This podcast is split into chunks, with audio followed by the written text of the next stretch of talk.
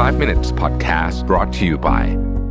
ฟื้นฟูร่างกายด้วยการนอนหลับอย่างมีประสิทธิภาพ พร้อมรับวันใหม่ด้วย Luno Gen 3 Pro ที่นอนยางพาราภาษานวัตกรรมนาซาเย็นสบายตลอดคืน รองรับทุกสรีระ Feel the float เบาสบายเหมือนไร้แรงโน้มถ่วง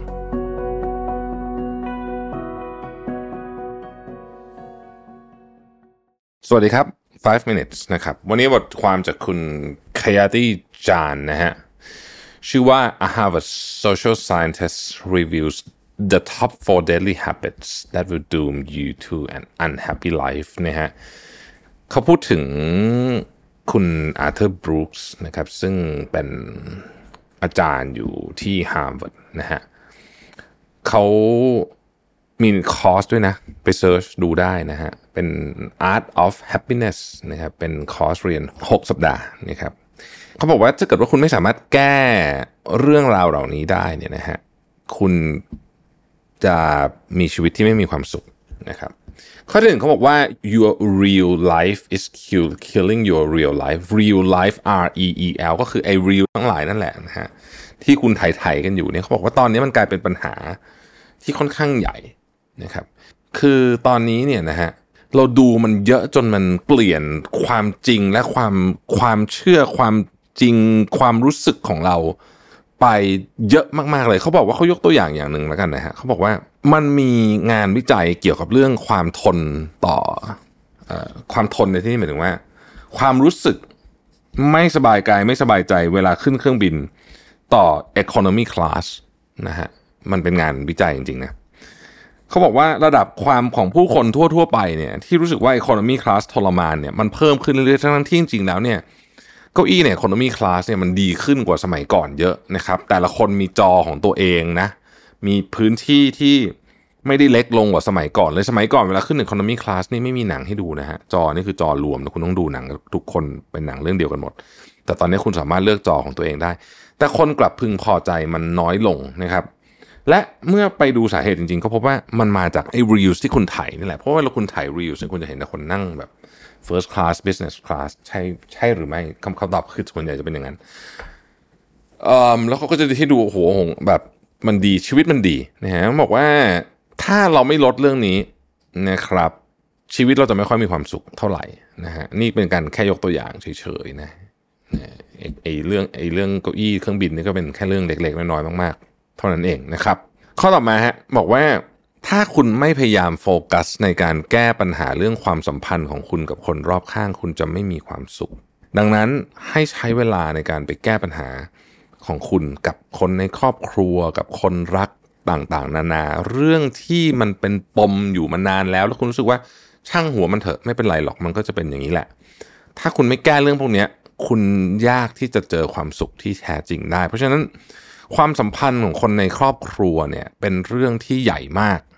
และตราบใดที่คุณฝังมันไว้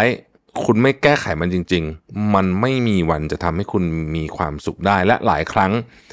ลืมนึกเรื่องศักดิ์ศรีไปซะ ลืมไปว่าก็ทำไมไม่มาขอโทษฉันก่อนล่ะ ลืมอะไรพวกนี้ไปซะ แล้วไปแก้ปัญหาเรื่องพวกนี้นะครับอีกอันหนึ่งนะฮะเขาบอกว่าเป็น silent epidemic เลยนะ คือ epidemic มันคือโรคระบาดใช่ไหม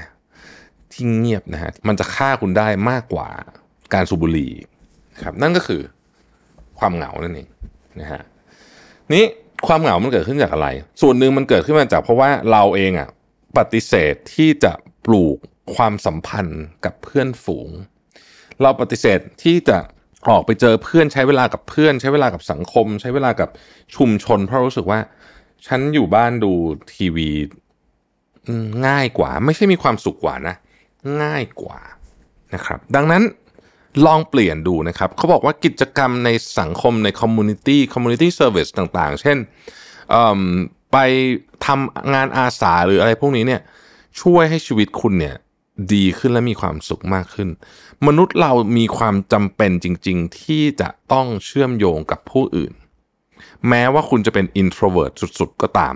คนเขียนเขาก็บอกว่าเขาเนี่ยเป็น introvert มาก ๆ นะครับ แต่เขาบอกอย่างนี้เลยนะ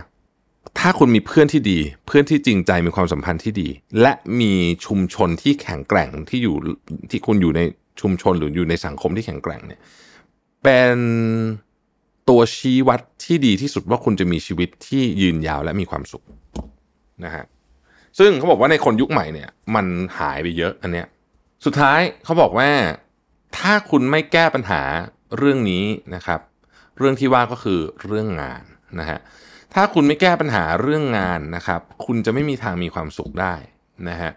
คุณจะต้องจัดการให้เรื่องงานงานในที่นี้ไม่ใช่งานที่ออฟฟิศแต่ว่าเป็นงานทั้งหมดโดยรวมภาพทั้งหมดที่คุณทำเนี่ย ไม่ว่าคุณจะเขียนบล็อกขายของออนไลน์ทำงานออฟฟิศพวกนี้เนี่ยทั้งหมดเนี่ยมันจะต้องทำให้คุณเนี่ยรู้สึกพึงพอใจ ไม่ได้บอกว่าต้องทำแล้วมีความสุขตลอด คนเราทำงานมันเหนื่อยเป็นเรื่องธรรมดา แต่ความพึงพอใจแปลว่า คุณรู้สึกว่าเฮ้ยมันใช้ได้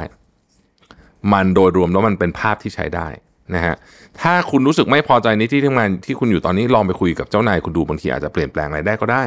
แล้วคุณต้องมีงานอดิเรกเขาบอกงานอดิเรกเนี่ยช่วยให้คนเรามีความสุขมากขึ้นเยอะมากเลยทีเดียวนะครับ แล้วก็ลองของใหม่ ๆ บ้างชีวิตนี้ชีวิตนี้เนี่ยมันเป็นการค้นหาดังนั้นการลองของใหม่ ๆ จึงเป็นเรื่องที่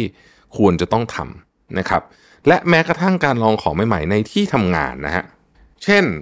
สมมติคุณทำงานเหมือนเดิมอยู่ทุกวันเนี่ย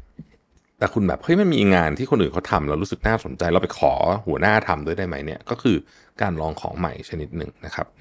ช่วยได้เยอะมากเลยทีเดียวนะ ขอบคุณที่ติดตาม 5 minutes นะครับ สวัสดีครับ